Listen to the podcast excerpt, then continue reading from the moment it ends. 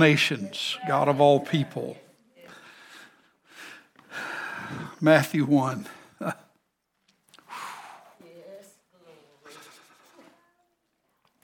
But while he thought on these things, behold, the angel. Wait, wait, wait, let me go.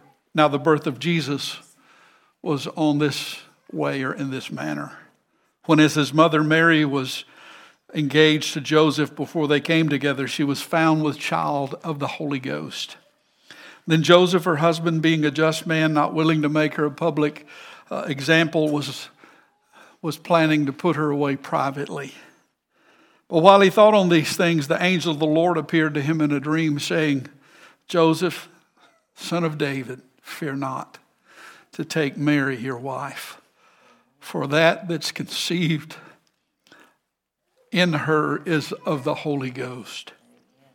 She shall bring forth a son, and you shall call his name Jesus, Yeshua, Jehovah's salvation. For he shall save his people from their sins. Now, all this was done that it might be fulfilled, which was spoken of the Lord by the prophet Isaiah in chapter 7, verse 14. Behold, a virgin shall be with child and shall bring forth a son, and they shall call his name Emmanuel which being interpreted as God with us. Now, I want to tell you another interpretation that really speaks to my heart. Interpreted, God became one of us.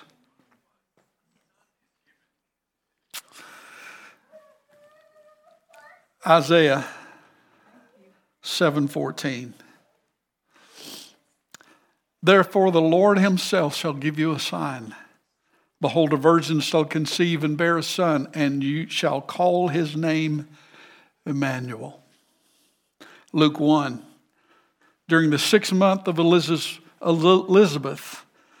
pregnancy, the angel Gabriel was sent from God's presence to an unmarried girl named Mary. Living in Nazareth, a village in Galilee, she was engaged to a man named Joseph, a true descendant of King David. Gabriel appeared to her and said, Rejoice, beloved young woman, for the Lord is with you, and you are anointed with great favor.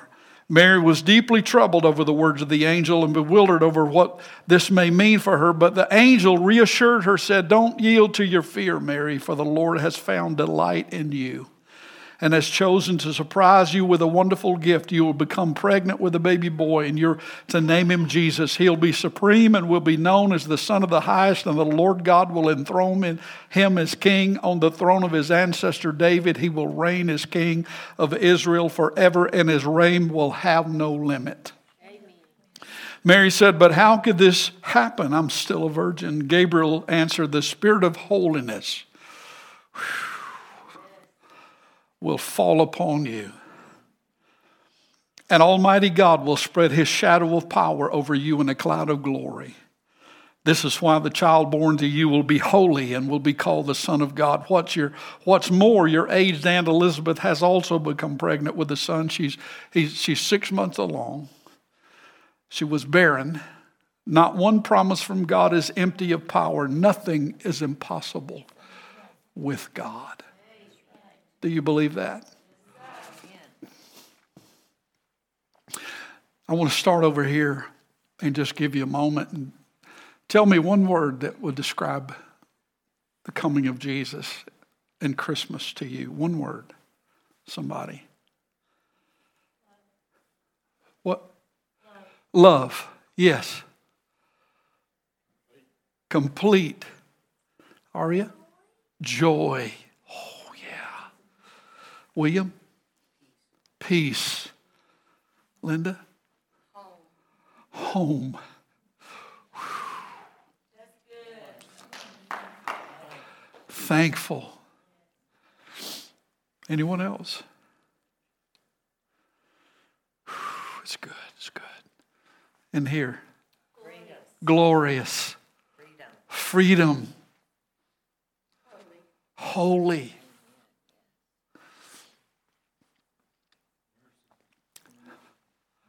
Mercy. Yes. Anticipation. Anyone else? Now, if you think of something over here and you hadn't said it, go ahead. It's okay. Over here. Victory. Victory. Hope. Fellowship. Sir. Fulfillment. Love. Love.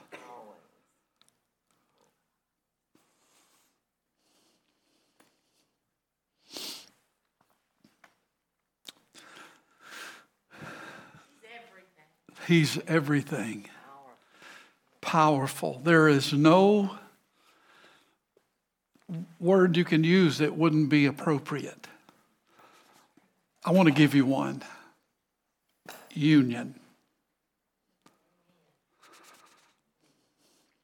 He didn't just come to be with us, He came to join us to be one with Him. What does that mean? That means that Christ is in you. And it's all those words that you used, all the beautiful words of description that you used, means that we're never alone. Never, we're never without hope. We're never without mercy. We're never without victory. We're, we're never without. Uh, you know, I did this with my family this past weekend. This Christmas was much different. Uh, you, you know that. Um, so they came down and I asked them this word. We did Christmas on Thursday because they went back yesterday, and another group will come down this next weekend and we'll do more. But I asked him the question. And my son, without even thinking, being the psychologist, said connection.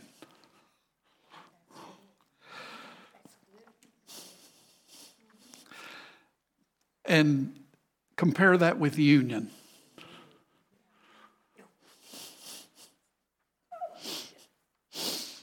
He's preaching, he don't even know it. so I'm telling you, he's up to something incredible. So this morning we're going to ask the men, I appreciate these men, are going to bring the elements for communion. Boy, I just feel overwhelmed by the presence of the Lord in this room. Now, when we, when we share the bread and take the cup, Jesus said, As often as you do this, do it to remember me. And there's, it's a twofold, this, this covenant is so huge. This, this is about covenant. When he sat with his disciples at what we call the Last Supper, it wasn't really the last one, it was the Passover before he would go to the cross. He took bread and he blessed it and he broke it and he gave it to them and said, Eat this. This is representing and it, it's my body that's broken for you. Now, you remember that Jesus said in John 14, 6, I'm the way, the truth, and the life. If you look at the tabernacle, there are types and shadows in the Old Testament. The Old Testament, let me, let me tell you, it's the question. New Testament is the answer. what about Job? What about Jesus? He's the answer. What about all the stuff we see going on in the what about Jesus? So this morning, the outer court in the entrance was called the way.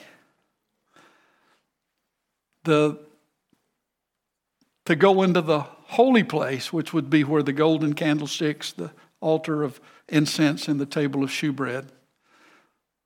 To enter that door was the truth. The veil thick as a man's hand that separated the ark and the glory and the Shekinah glory and the presence of God was called the life. When Jesus died, the veil was rent from top to bottom, and life was released to every one of us. The opportunity to live.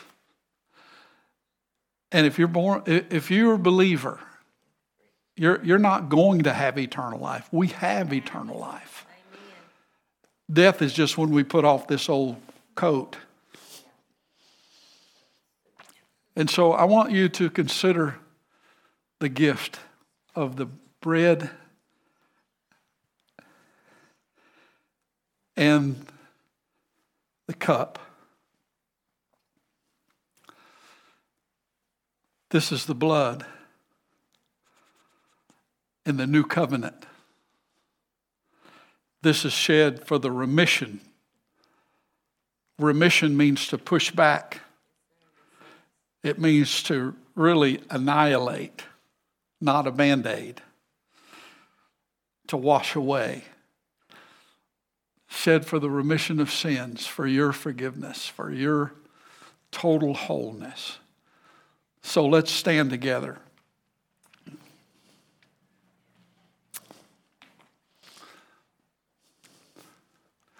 I want you to just open your heart to the Holy Spirit and know that this is a time of, of a very, very important time.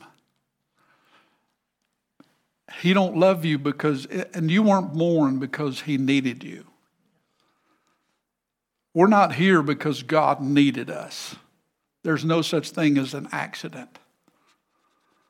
We're here because he wanted us you're here in 2023, Christmas Eve, because He wanted you.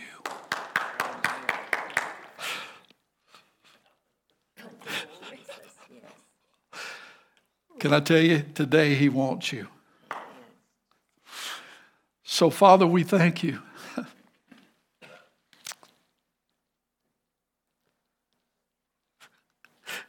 thank you for all the beautiful words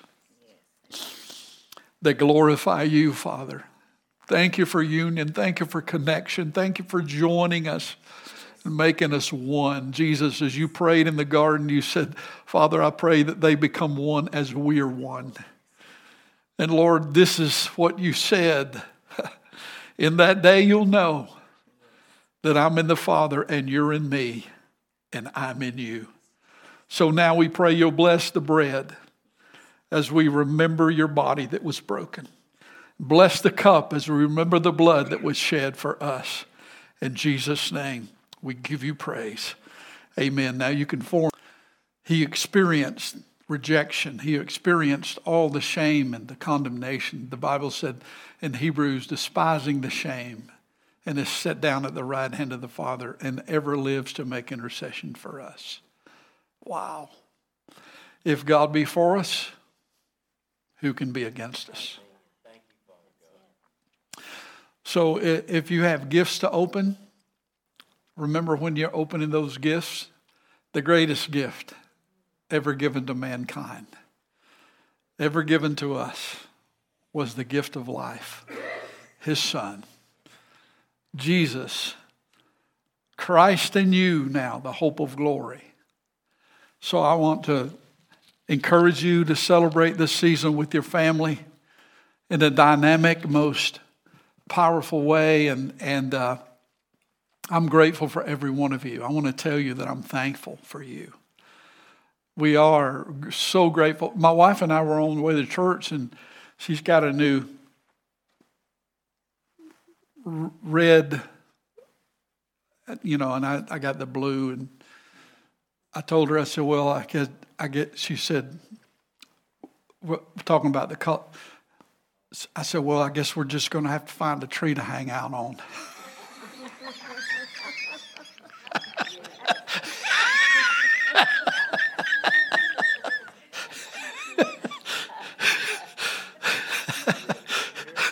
Come on. I mean, I didn't mean to dress up like a decoration, you know, but. I had one friend told me at a funeral, he said, You look like you're going to the prom. I said, I wish I could still do that. but I told somebody asked me about the bow ties. I said, "Well, I got a picture when I was four years old, sitting on a red flyer wagon uh, tractor. There's a tractor, red flyer. Before and and and I remember having a white shirt, a black bow tie. Mama had a black. I was four years old, so she marked me early. and and I had a big piece of white gauze right here over my eye. It's really a funny picture because I'm all dressed up with a big piece of gauze over my eye, and I'm smiling like nothing's going on because I had cut my head and had to have. There's a still a scar there from four years old that that was before they perfected the stitch. You can count the stitch marks. and mom and dad said I was fit to be tied. I was screaming like a banshee while they were had that thing over my head and trying to sew it up, you know, and maybe that's why the stitches turned out the way they did. But I know that all of you have stories that you're fond of. I was me and Brother Alan was talking about my dad. My dad would call if he got an answer machine, he would leave a message. I'm not talking to this machine.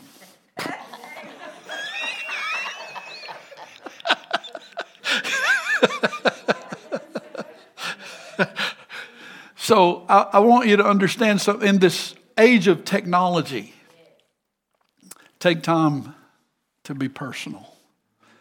Take time with your family because every family is a gift and there's nothing more valuable than your family. And I'm grateful. I'm grateful for all of you. You're my family here at Bethel, and I'm grateful for you. So, anyone else have you, anything you want to share before we dismiss? Yes. But don't, you know, when, when you talk about the times that we're in, just don't forget that God actually sent the first text.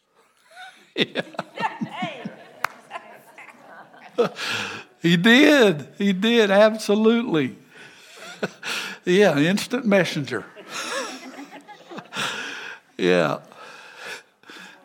Anybody else?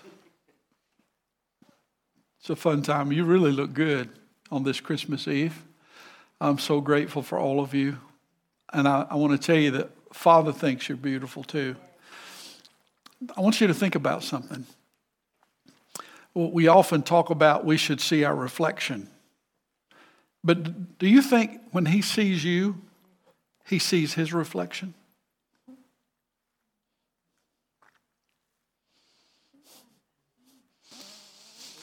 You're created in His image. That changes the whole thing, right? He doesn't look at the outside, He looks at the real you.